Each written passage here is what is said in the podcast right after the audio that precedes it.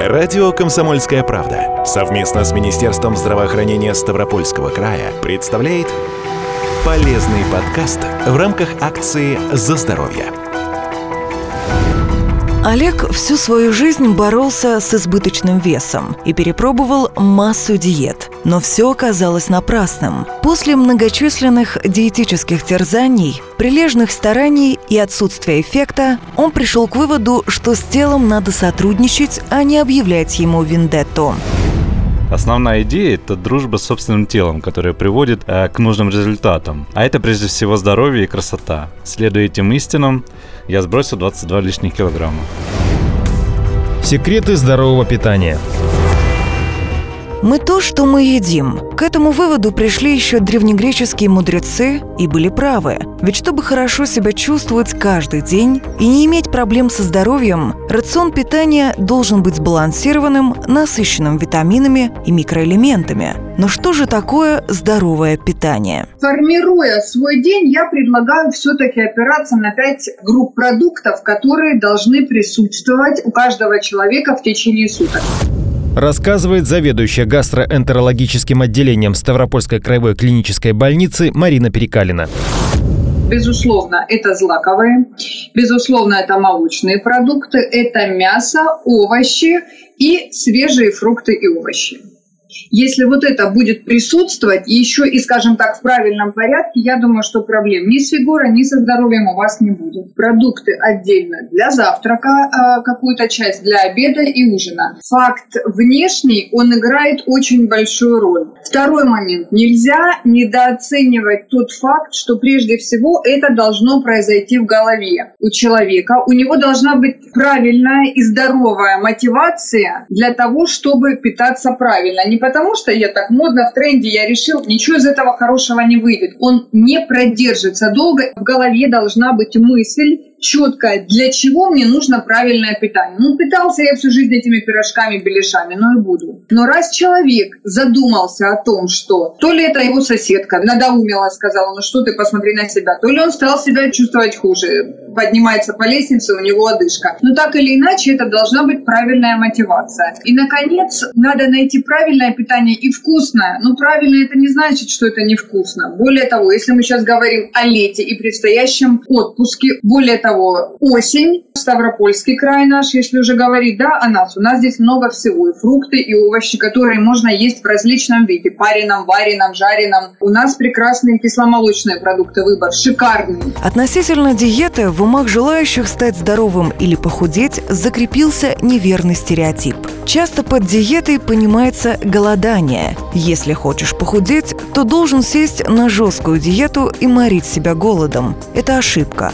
Секрет термина «диета» кроется в его этимологии. В переводе с греческого это стиль жизни, способ питания. То есть для того, чтобы быть здоровым, вам не нужно голодать, вам нужно правильно питаться и жить. В результате тестирования психологи выяснили, что внимательность и другие мыслительные функции после длительной диеты на 30% хуже, чем после приема пищи. В итоге был сделан вывод, что для организма диета – это стресс. Согласитесь, что на нормальное и гармоничное воздействие организм не стал бы реагировать как на стресс. Клинические исследования подтверждают, что в случае потери веса в результате диет 96% людей набирают вес выше первоначального. Вместе с тем, не соблюдавшие диету вес не набирают. Из этого сделан вывод, чтобы диета имела результат, ее нужно соблюдать на протяжении жизни. Как и упоминалось выше, правильное питание должно стать стилем жизни. Как похудеть без диет? Пищевые привычки.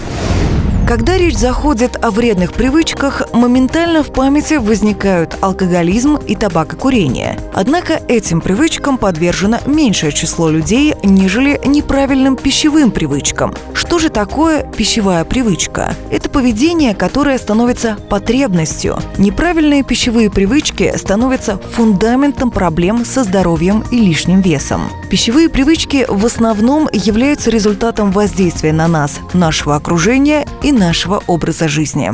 Безусловно, вот этот режим самоизоляции, которому мы все подвергались, не мог не оказать своего влияния на наше самочувствие. И, конечно, при постоянном нахождении дома многие люди теряли возможность выстраивать свой порядок дня по тому привычному сценарию, по которому они привыкли жить. Элементарно отсутствие ходить на работу, все это автоматически исключало и ряд других активностей, к которым мы привыкли, такие как традиционная поездка до места работы, ходьба, спуски, подъемы по лестнице и так далее. Более того, сбивался график сна. Домашний режим, он, наверное, у кого-то предполагал все-таки более поздние подъемы, более поздние и разные варианты питания. И в конечном итоге это все привело к тому, что человек перестал испытывать чувство голода в привычное для него время и переносились часы обеда, завтрака, ужина. И, естественно, здесь как результат набор веса. Сначала при поверхностном взгляде может показаться, что в принципе в этом, ну, наверное, даже нет ничего страшного. Но если более глубоко проанализировать, можно выявить то, что вот это нарушение нарушение питания приведет не только к тому, что человек там питается в разнобой, совмещает практически несовместимые продукты, но и к тому, что в его питании начнут преобладать всякие фастфуды, всякие снеки, всякие вкусняшки. И вот этот сбившийся режим, он может, безусловно, привести к тому, что чувство голода, оно будет и в течение суток, оно будет человека мучить и ночью, и бесконечные перекусы, они вообще никогда никому на пользу не шли. То есть на время карантина карантина многие перешли даже на режим доставки. Палка о двух концах. То есть возможность побаловать вроде себя в такое непростое время, в этих стрессовых ситуациях. А с другой стороны, сбился режим питания, сбилось то качество и тот состав, к которому мы привыкли. И все-таки больше заказывали именно не ППшное питание, а все-таки где-то вкусняшки. Кто-то заказывал гамбургеры, картошку фри. И психологический аспект, он тоже немаловажен, потому что для многих людей это серьезное испытание для психики, поскольку люди привыкли к постоянному живому общению. И для того, чтобы хоть как-то это разнообразить и восполнить вот эту нехватку общения, дефицит, конечно, люди переедали. Самый важный прием пищи для организма, как утверждают специалисты, это завтрак – Утренний прием пищи активирует в организме механизмы сжигания калорий и стимулирует его защитные функции. Именно завтрак способствует постепенному уменьшению объема ужина и сводит к нулю вредные перекусы днем. Что лучше есть на завтрак?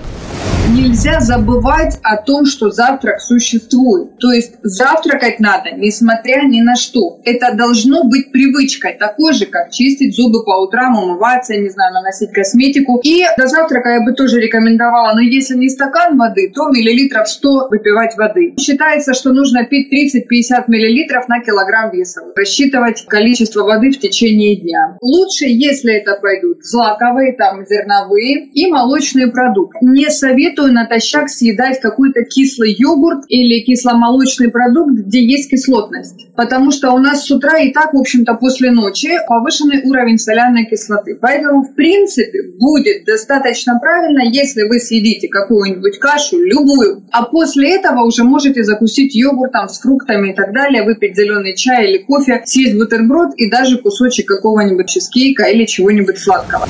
Каким должен быть поздний завтрак? Это может быть любой, на ваш взгляд, легкий перекус. Это может быть печеное яблоко. Если вы опять-таки выпьете чашечку кофе, съедите какой-нибудь, ну, не огромный там бутерброд, может быть, какой-нибудь печеньку, бублик, сухарик. Просто вот, вот именно перекус. То есть от слова укусить маленький кусочек. Конечно, ничего страшного не произойдет. Что лучше есть на обед? Здесь, конечно, я бы порекомендовала уже мясо, свежие или тушеные овощи, кто как больше предпочитает. Тоже должен быть сытным, потому что это середина рабочего дня, и дальше вы отправитесь не лежать на диване, а продолжать свой трудовой день, как правило. То есть тоже пойдут энергозатраты. Каким должен быть полдник?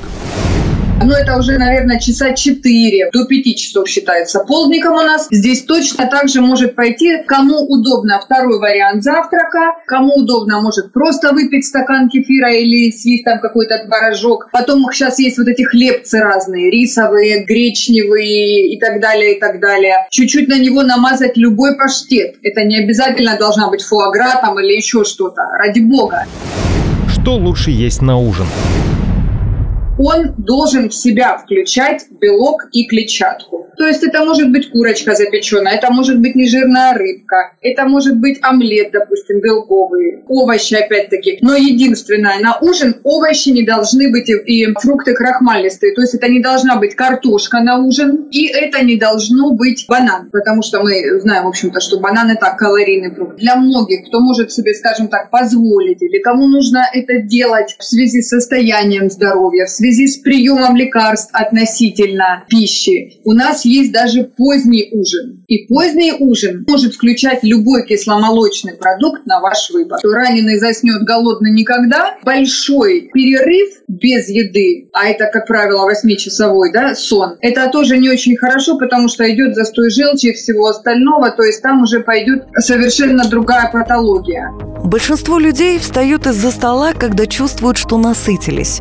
В этом кроется ошибка. Дело в том, что сигналы о насыщении поступают в мозг только по истечении 20 минут после его фактического наступления. Результатом этого нюанса становится переедание. Обойти эту физиологическую ловушку можно, оценив количество еды в тарелке. Просто уменьшите обычную порцию на треть. Ученые свели воедино надежные способы поддерживать себя в прекрасной форме, быть бодрым, стройным и уверенным в себе человеком. Главное – соблюдать эти правила комплексно, выработав минимальную силу воли. Для миллионов жителей Земли благие намерения правильно питаться слишком часто заканчиваются потерей интереса к этой теме по одной простой причине. Нужна дисциплина и систематизированный образ жизни. И как раз с этим возникают главные проблемы. Спонтанные порывы упорядочить и сделать собственное питание здоровым так же резко, как возникают, так и проходят. Запал оказывается краткосрочным. Итак, чтобы похудеть и сохранять отличную форму, отнюдь не следует травмировать свой организм радикальными изнурительными диетами, которые еще и опасны для здоровья.